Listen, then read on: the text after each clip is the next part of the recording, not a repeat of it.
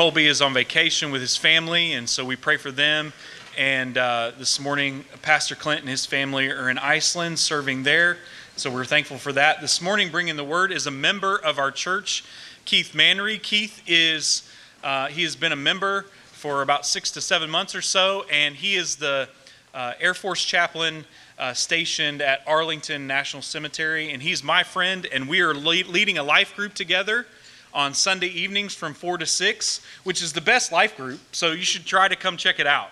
And we would love you to do for you to do that. Tonight we're having a hospitality night at Keith's house, but Keith is going to be bringing the word. I'm going to pray for Keith, and then he's going to come preach for us. Heavenly Father, we thank you for Keith. We thank you for his passion for the Word of God. I pray that you would uh, anoint his lips. Pray that you would help us to listen and hear your voice this morning, not Keith's. In Jesus' name, amen.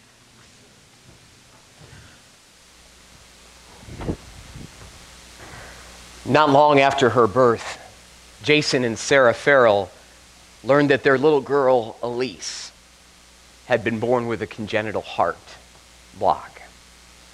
While most parents of a young child enjoy things like first steps and first words, first haircuts, many firsts, Jason and Sarah were spending days and weeks of their lives in the hospital. She had several pacemakers. And at the age of six, little Elise received what doctors and her family were certain was a second lease on life. She had a heart transplant. But this past Thanksgiving, at the age of 11, Elise's little heart began to fail her once again. Her body began to reject that transplant. And on May 8th, after she returned home from school, she collapsed in her driveway and died in the arms of her father. Just over two months ago, I stood with her parents at an open grave outside of Buffalo, New York. I prayed with them, and the question hung in the air why, God? Why? Many years before, in December 1941, Ralph Johnson, a captain in the United States Army Air Corps, was stationed in the Philippines. In the wrong place at the wrong time, this young man who had volunteered to serve his country was soon captured by the Japanese. His front teeth were knocked out. He was tortured, beaten, and starved. A part of the now infamous Bataan Death March, Captain Johnson was held in captivity for two and a half long years. And when the Japanese learned that the war was soon to be over, they transported many of his fellow POWs back to Japan to serve as slaves. He was put on a ship, the Shinyo Maru, that was not marked as a POW ship. And as a result, one of our submarines opened fire on it with torpedoes and sunk that ship. Of the 750 souls aboard that day, all but 82 died. Captain Johnson was one of those who survived. He returned from war, and you would think that his suffering was over, but it was anything but over. For the decades that followed, he would go from one job to another, one relationship to another. He couldn't hold a pen in his hand without shaking violently because the suffering and the trauma that he had experienced had so scarred him, had so damaged him, that he couldn't get past those things. Finally, in his fourth marriage, his wife told him that he needed help. She sent him to the VA, and they diagnosed him with PTSD. He finally got the help that he needed was reunited with his wives and children from years past, and this past week was interred at Arlington National Cemetery. Today, another man is suffering, but for altogether different reasons, and with little compassion for those who know his story. 36 year old Anthony was driving his Ford F 150 on the night of March 24, 2018, when he fell asleep and veered across the solid line and collided with another vehicle, a Suburban that was driven by Michael Mercer. His passenger in the front seat was Lieutenant Colonel retired United States Air Force Jimmy Kilborn, an 82 year old veteran of the Korean and Vietnam Wars. Kilborn's daughter, Vicki, Mercer's husband, was in the back seat along with their 17 year old. Kilborn and the driver were both killed on impact. And his daughter, Vicki, was hospitalized for several months. In fact, her injuries were so severe that it took months before they could even begin to plan any type of funeral services. Only this week at Arlington did we finally inter Lieutenant Colonel Kilborn. Anthony, the young driver of that F 150, now is behind bars, and he's full of regret and sorrow. He wonders to himself, why? Why did I choose to drink that night? Why did I get behind the wheel? Why did my truck have to meet that suburban in that place on that road? Why, God? It's a question that, that haunts humanity and is as old as humanity. Why does God allow the suffering of humankind? Why do bad things happen to seemingly good people? Why do some suffer, especially those who seem to be good people, while evil people seem to prosper? Why do children die? Why do school shootings occur? Why do young people get diagnosed with cancer? Why do terrorists fly planes into towers or plant bombs at marathons or wear suicide vests? And why are there earthquakes and tsunamis and typhoons that cause so much suffering? The fact is, most Christians don't know how to answer these questions. And of all the questions that a friend might ask you, this is the one that will probably leave you the most speechless. If you've ever asked these questions or you don't know how to answer them this morning, worry not because you are not alone. You're in good company in pages of Scripture and history alike. In Scripture alone, Gideon, speaking to an angel, once asked, If the Lord is with us, why has all this happened to us? Job said, Though I cry violence, I get no response. Though I call for help, there is no justice. David in the Psalms prayed, Awake, Lord, why do you sleep? Rouse yourself. Solomon lamented in Ecclesiastes, utterly meaningless. Everything is meaningless. Isaiah declared, Truly you are a God who has been hiding himself. Jeremiah asked, Why are you like a man taken by surprise, like a warrior powerless to save? And Jesus Christ, in his darkest hour on this earth, prayed, My God, my God, why have you forsaken me? Here's the challenge. The Bible doesn't give us a systematic explanation for the problem of suffering. There are no texts that, that package it in a neat and tidy order in which we can easily open and we can discover the answer to the question that haunts us so much. So, what are we to do? How are we supposed to respond to this question when someone else asks us? It's an important question. In the words of author Philip Yancey, no other human experience provokes such an urgent response. Your friends want to know the answer to these haunting questions.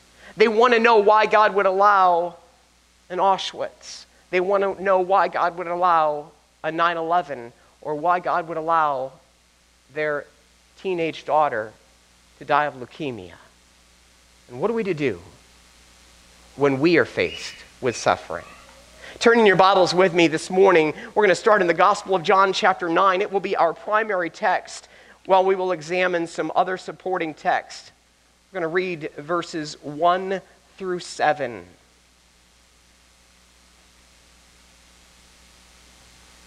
As Jesus passed by, he saw a man blind from birth, and his disciples asked him, Rabbi, who sinned? this man or his parents that he was born blind? Jesus answered, It was not that this man sinned or his parents, but that the works of God might be displayed in him. We must work the works of him who sent me while it is day. Night is coming when no one can work. As long as I am in the world, I am the light of the world. Having said these things, he spat on the ground and made mud with the saliva. Then he anointed the man's eyes with the mud and said to him, Go wash in the pool of Siloam, which means sent. So he went and washed, and came back seeing. Would you pray with me for a moment? God, I consider it an incredible privilege to be able to open your word this morning and to declare it to these people. And I recognize, O oh Lord, that this is an incredibly difficult and tender subject for some of us. And so I pray now that in the minutes that are to follow, that your Holy Spirit would powerfully surround us and be present in us. And I pray that the words of my mouth and the meditations of our hearts together in your sight would be pleasing, O Lord, our rock and our Redeemer. Amen. Think with me about the opening verses of this passage from the Gospel of John. What we find immediately as you begin to read this particular narrative is that Jesus is the one that notices the blind man. I love that because it reminds me that God takes the initiative in our lives. it's not the blind man that seeks out Jesus, but rather Jesus that seeks out the blind man. Jesus notices him, and we're not told how Jesus knew he was blind. Obviously, Jesus is God, he knows everything, but perhaps the disciples and Jesus were already aware of this man because he was a bit of a community legend. Or maybe they had been in conversation with him and they'd ask him about his blindness. But, but however they came by this knowledge, as they come across this blind man, the disciples begin to ask questions. They ask Jesus, why? Why was he born blind? Now, here's what's different about their question versus many of our questions of the same nature. They already have a theology of suffering that has been uh, built in their minds. You see, they believed that there is a direct correlation between sin and suffering. And like most Jews of the day, they believed that a particular sin led to a particular instance of suffering. I'll never forget the first time I encountered this way of thinking as a young pastor. There was a couple that had begun attending my church. I think they'd only been there one or two Sundays, if my memory serves me correctly. And I heard that she was in the hospital.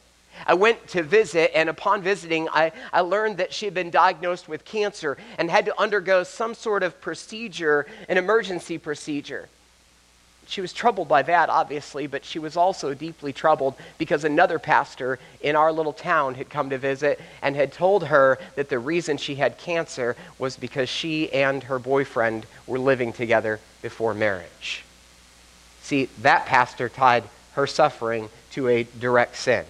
That's the way the disciples thought. They presupposed a tight connection between the suffering of the blind man and some individual sin, even suggesting that this blind man may have sinned in the womb before he was born, something the Jews believed was actually possible.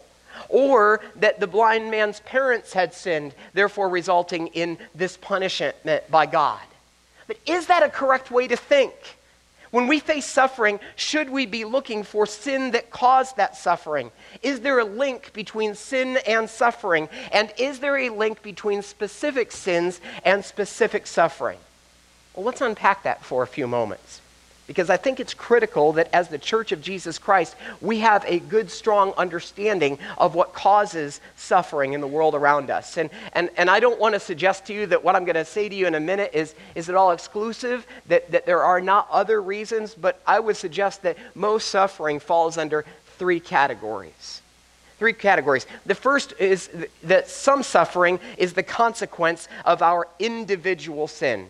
There are examples of times where you and I suffer because of something that we have done in particular. Think in the Bible with me for a moment. Cain. Cain was exiled and lived a life of isolation from his family and from God because he murdered his brother Abel. David, David's infant son, what died because of his adulterous relationship with Bathsheba. Israel. Israel was exiled from their homeland, lived away from the place that God had given to them because of their disobedience and their unfaithfulness to God. Or the invalid in John chapter 5. After Jesus healed him later, he came upon this man one more time and he said to this man, Stop sinning or something worse may happen to you. There are times when you and I are responsible for our own suffering. Like Anthony, who I shared with you about a few moments ago, the guilt of his actions for killing those two men and injuring two others in that automobile accident will live with him, and the suffering that he will experience will live with him for many years. And that suffering is a result of his own sin. It's not fair for you and I to blame God in those moments, is it? It wouldn't be fair for Anthony to sit behind bars and say, God, why did you do that? No, Anthony chose to sin. And there are times when our suffering is the direct consequence of our sin. Here's the second cause some suffering is the consequence of the sin of others. There are times when we suffer because of someone else's sin. Captain Johnson, for instance, whose story I shared with you, suffered at the hands of his captors. He was tortured, he was beaten, he was starved, and then he suffered from PTSD for four decades because of the evils that had been perpetrated against him.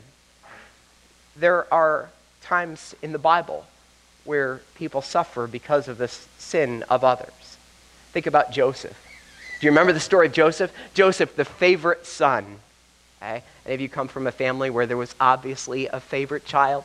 You, you could understand a little bit then about how Joseph's brothers felt. They were jealous. And so they sold him into slavery.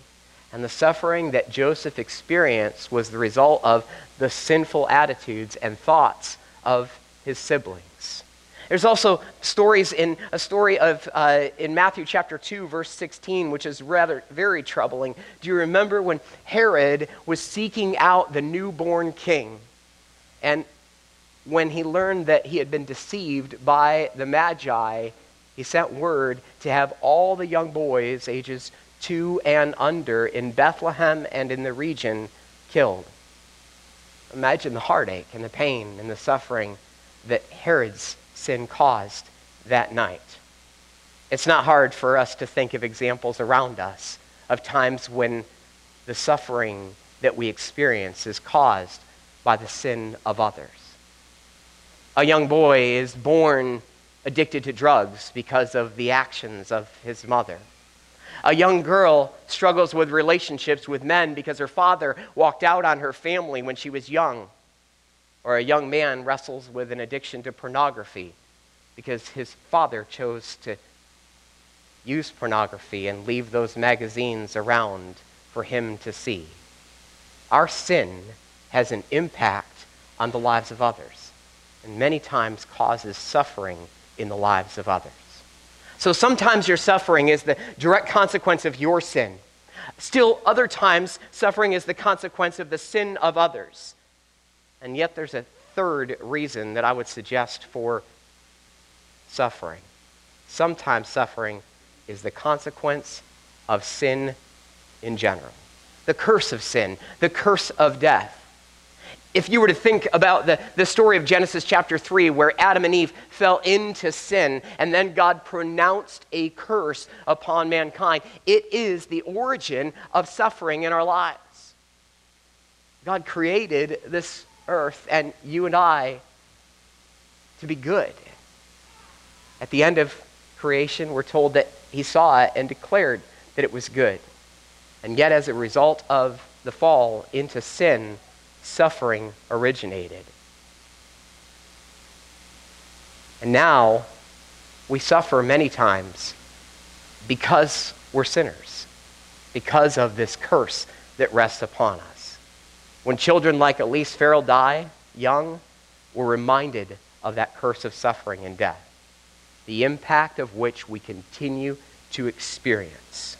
Paul says in Romans 8, the passage that, that Jamie read to you a few moments ago, for we know that the whole creation has been groaning together in the pains of childbirth until now. He means that even creation is waiting in expectation. What's it waiting for? It's waiting for that day when suffering and heartache will be a thing of the past. And here's the truth Creation will keep on groaning. Suffering will continue happening until Christ returns. Suffering won't go away until the day that John foresaw in his revelation in chapter 21. Do you remember what he said? He said, Then I saw a new heaven and a new earth, for the first heaven and the first earth had passed away. He continues in verse 4 God will wipe away every tear from their eyes, and death shall be no more. Neither there shall be mourning, nor crying, nor pain anymore, for the former things have passed away. Until then, we live in a world that is plagued by the effects of sin, effects like suffering, and we can't escape it. So, some suffering, it's our fault directly. We sin, we suffer. Other suffering is the consequence of the sin of others. And a lot of the suffering we experience is simply because we live in a broken world awaiting the second coming of Christ and our resurrections. Does that make sense? I hope that if you've had those questions before, that you can wrap your mind around that and, and that you establish a good theology of suffering, especially before you come to those points of time in your life where you need it the most. But the problem is, we can't always pinpoint which of those reasons applies to our suffering, can we? And, and even if we know, even if we understand that our suffering is a part of the general curse of sin and death in, in general, it doesn't answer the question of why God allowed it in our lives, why God didn't prevent it from happening in our lives. We still can't always pinpoint the answers. That was Job and his friends' predicament. Do you remember the story? Job lost everything. He lost his children. He lost everything he owned here on this earth. And he literally only had his life and his wife left. His friends came from near and far, and they sat with him for seven days in grief to support him. And at the end of those seven days, they opened their mouths and they began to theorize and theologize, if that's a word, what it was that was causing Job's suffering. Why do you suffer, Job? Because you obviously did something wrong.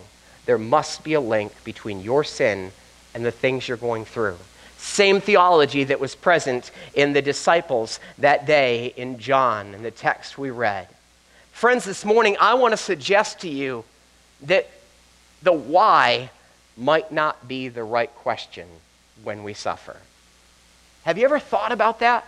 I mean, what good does it really ask? What good does it do us to ask the question why? If we could go back and we could, we could discover the clues that we missed leading up to 9 11, would it make a difference to the families of the victims that we lost?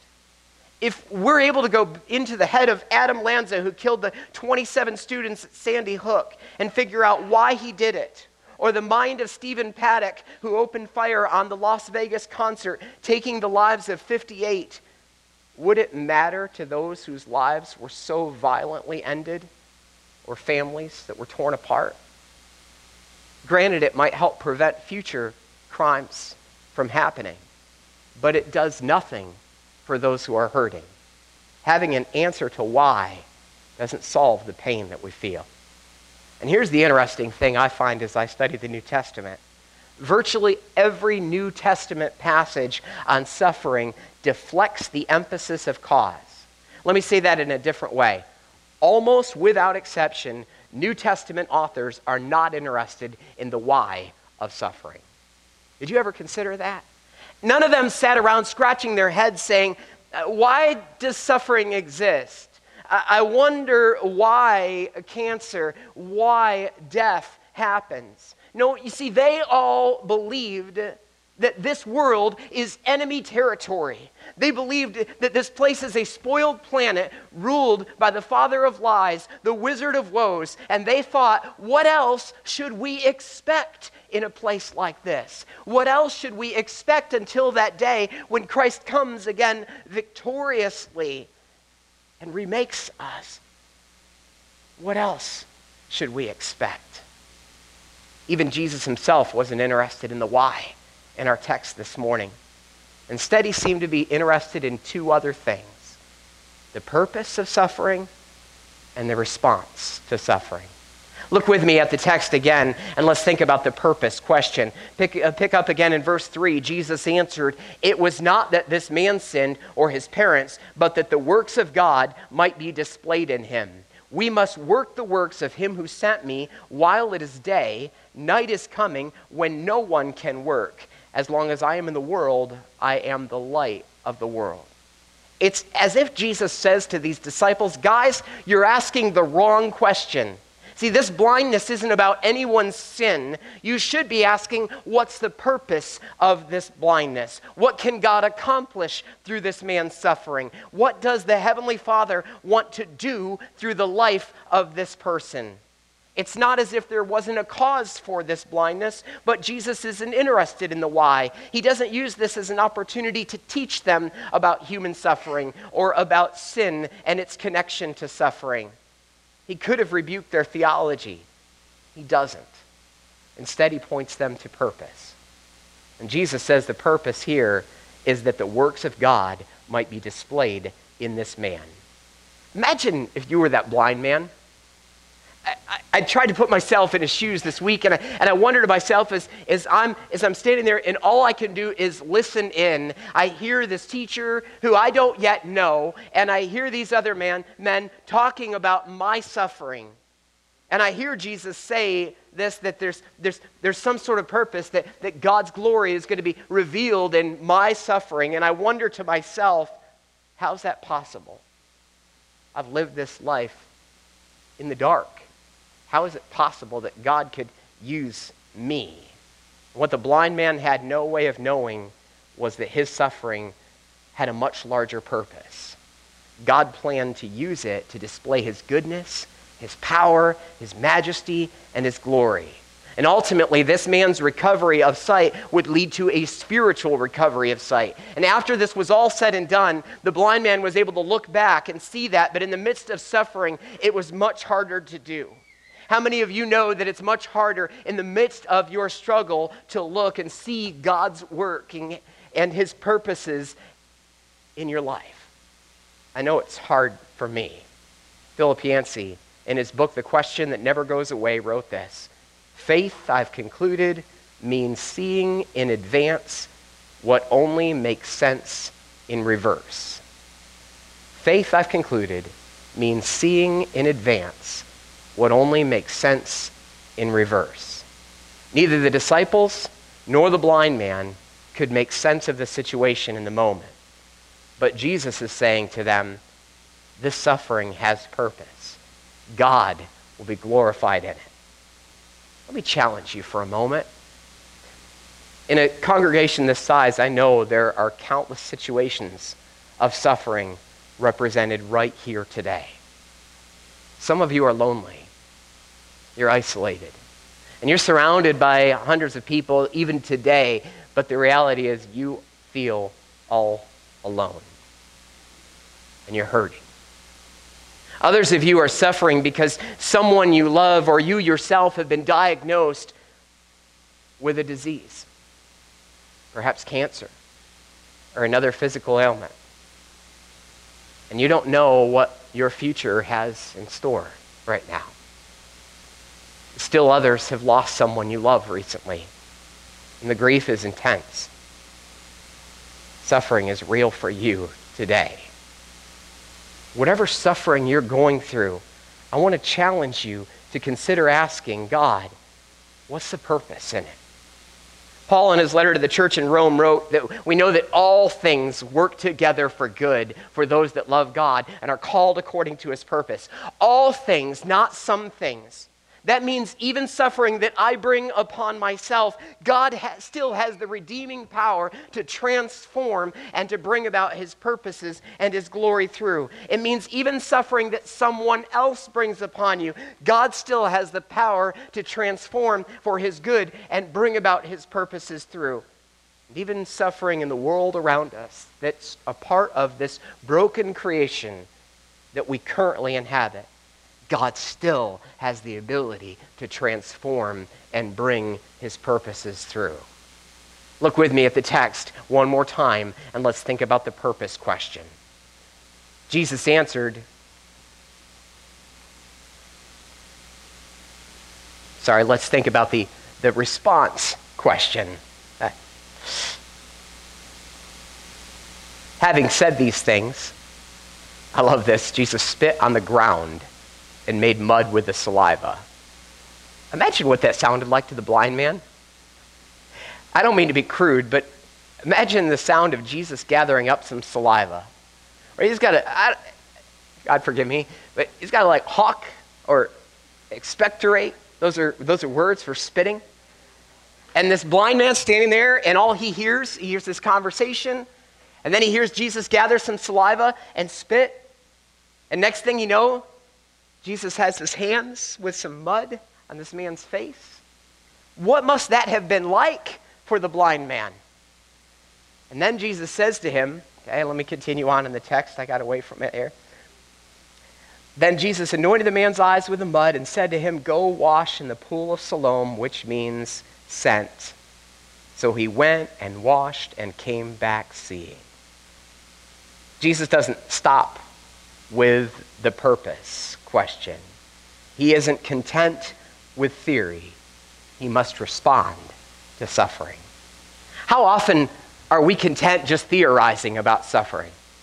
How often do we hear about suffering in the life of someone that we know and, and we think about it? For instance, someone in our church has, is diagnosed with cancer, and we think to ourselves, how sad, what a shame that the world is broken by sin and things like cancer are a reality. We might even grapple with the problem of evil when we hear of another school shooting, but how often do we fail and fall short of responding to suffering by actually doing something about it? Purpose and response are inseparable. Purpose must lead us to response. Purpose needs to lead us to response in our own suffering. If you're being tested, lean more deeply into your faith. If you're being disciplined, repent and turn from your sin. If your suffering is being used as a canvas for His glory, give thanks. And if you sense He is using your suffering to prepare you for future glory, then embrace the fiery furnace and allow the Holy Spirit to do the work He desires to accomplish in you. Think about those purposes with me, would you? There are four of them in Scripture. One is sometimes suffering tests our faith, it proves our faith. We see this clearly outlined in the story of Abraham and Isaac. Abraham's only son, the one through whom God said he would bless the nations, birth a nation, literally, the one that was born to Sarah, who was believed to be barren, is now told, is now said by God to need to be a sacrifice. And Abraham, in obedience, takes his one and only son with open hands up to that mount, prepared to sacrifice him. Thankfully, God provided an alternate sacrifice. But through that act, Abraham's faith was tested, it was proved. Here's the second purpose for suffering it's sometimes to punish sin. We talked about how sometimes we suffer because of the sins that we commit. We don't like to think about that one, but sometimes our suffering has the purpose of punishing us for our sins. Hebrews 12, verses 5 and following read, My son, do not regard lightly the discipline of the Lord, nor be weary when reproved by him, for the Lord disciplines every son whom he receives. Sometimes suffering is the punishment for our sins. But let me warn you, Christian, before you dare to go to someone else and tell them that they are suffering because of their sins, tread carefully. Remember Job's friends. In my 21 years of ministry, I can't think of very many times that I suggested to someone that God was punishing them through their suffering because of some sin they had conducted. In fact, I can't think of any. I would suggest, and, and maybe I'm wrong here, Maybe the Holy Spirit will lead you to do something else. But I would suggest you leave that between the Holy Spirit and the Word of God to convict. Don't go and put your finger in someone else's face and tell them they have cancer because they sinned. Be careful of this one. But it's certainly biblical. God does use suffering to punish us at times. Here's the third purpose to display God's glory. I love this one. This is the purpose in our text from John Sometimes the purpose of your suffering is to bring about God's glory. This was the same purpose behind the suffering of Mary and Martha, the sisters of Lazarus. Do you remember their story? Jesus is informed that his friend is ill, and, and yet he delays his visit, visit. And when he finally arrives, Lazarus has already died. Mary and, and Martha are grieving, and Jesus says to them, This illness does not lead to death. It is for the glory of God, so that the Son of God may be glorified through it. God delights in using our suffering as a canvas to display his glory. The final purpose I'd suggest is sometimes God uses our suffering to prepare us for future glory. In his second letter to the Corinthians, Paul wrote this So we do not lose heart Though our outer self is wasting away, our inner self is being renewed day by day, for this light, momentary affliction is preparing us for an eternal weight of glory beyond all comparison. Like fire refines gold, God uses suffering to refine us. And when we walk through the furnace of affliction, no matter the reason for that furnace, God uses the pain and the heartache that we experience to conform us to the image of Jesus Christ, to transform us into his image, sanctifying us and preparing us for our glorification. Here's the beautiful thing the cause of your suffering does not affect God's ability to accomplish his purposes through your suffering. God is able to use every bit of your suffering, no matter the cause to accomplish his will. So, if you're being tested, lean into him. If you suffer because you're being disciplined, repent of your sin. If your suffering is there because God wants to, to use it as a canvas for his glory, give thanks. And if you sense he's using your suffering to prepare you for future glory, then embrace the fiery furnace and allow the Holy Spirit to do the work that He desires. And if this morning there's suffering in the life of someone else, I want to challenge you to remember that you and I are also to be instruments of God's purpose to bring about God's will in the lives of others. See, when you suffer, you are uniquely equipped by God to minister to the life of someone else who suffers. Your scars are used by God to bring about healing to the wounds of others. But you have to respond. On October 3rd, 2001, my wife Erica and I and our two children, Paige and Josiah, welcomed the newest member of our family, Isaac Wesley, into the world.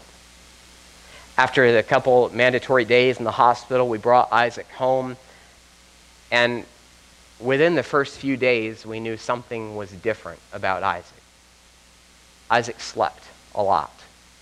We had two other children by this point. We kind of knew the rhythm of what was to take place. And Isaac was difficult to even wake up to feed. My wife nursed him, and I, I remember I had a couple of weeks off work, and, and whenever she would get ready to nurse him, I would literally have to take his clothes off him and his diaper off him and tickle the bottom of his feet just to get him to wake up so that he could eat. That he'd begin nursing, and then he'd fall back asleep again. At his two week checkup, we raised this concern. And the doctor said to us some babies sleep a lot, some babies sleep a little. We'll just monitor his weight gain and make sure that he's getting the right nutrition.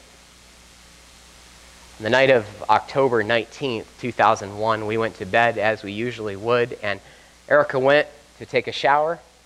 And I remember laying on my bed with my newborn son on my chest, just basking in the joy of being a new father.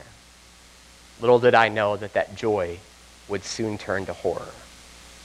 Sometime between 2 and 3 o'clock in the morning, my wife awoke to discover that our son was cold and unresponsive.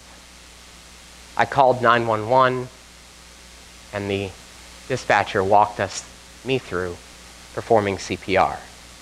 It seemed like an eternity, though now I know it was only a matter of a couple of minutes until paramedics arrived.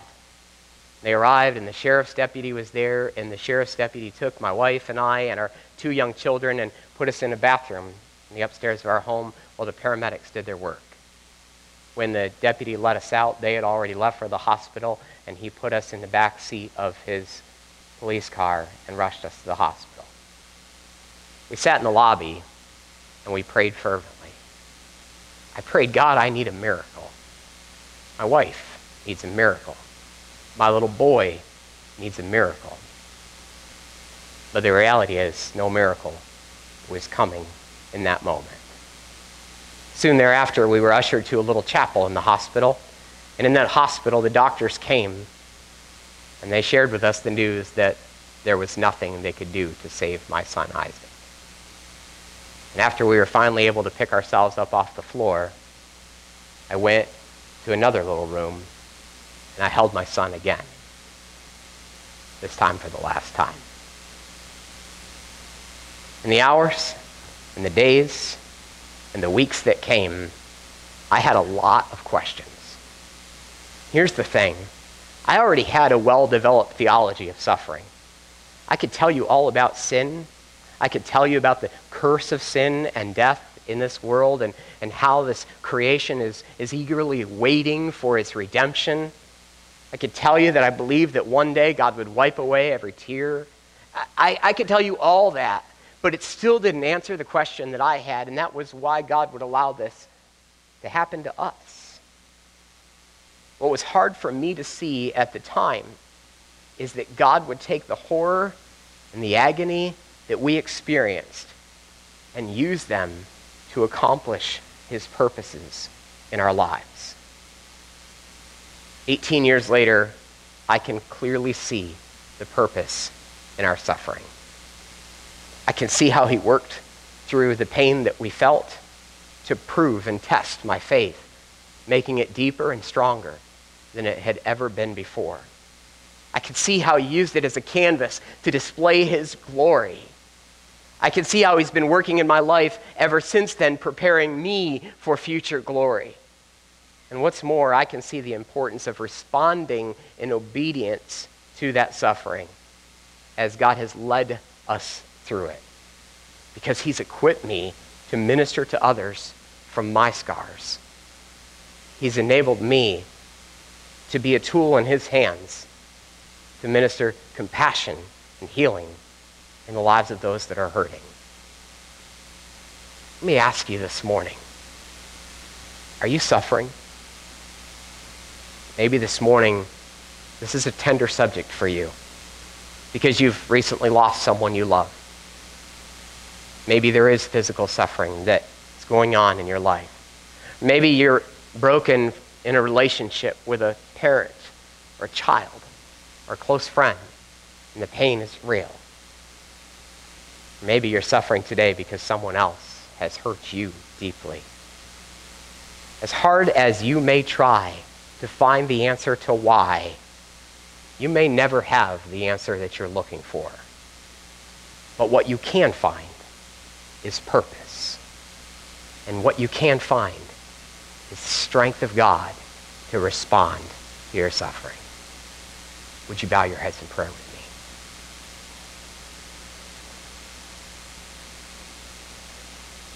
God, I thank you that when you saw the suffering of humanity, you saw our sinfulness, you saw our brokenness, and you saw our inability to reach out to you. You saw our spiritual blindness. You didn't respond with good theology. The answering, answer to our suffering was, was not a, a lecture, it was a person, the person of Jesus Christ. The cross is the answer to the suffering we experience. At the cross, we see your heart revealed. At the cross, we see your love on display. And at the cross and the empty grave, we find hope to face today, and tomorrow, anticipating that day when suffering will be no more.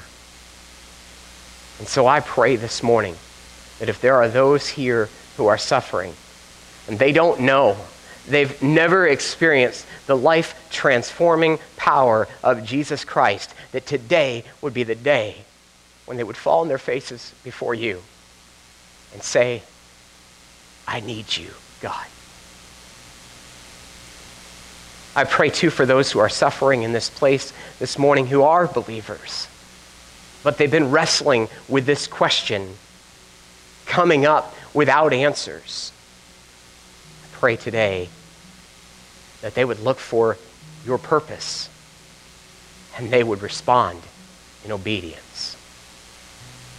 Minister, O oh Lord, to us today so that we might be your hands and your feet to a world that is hurting. Pray these things in Jesus' name.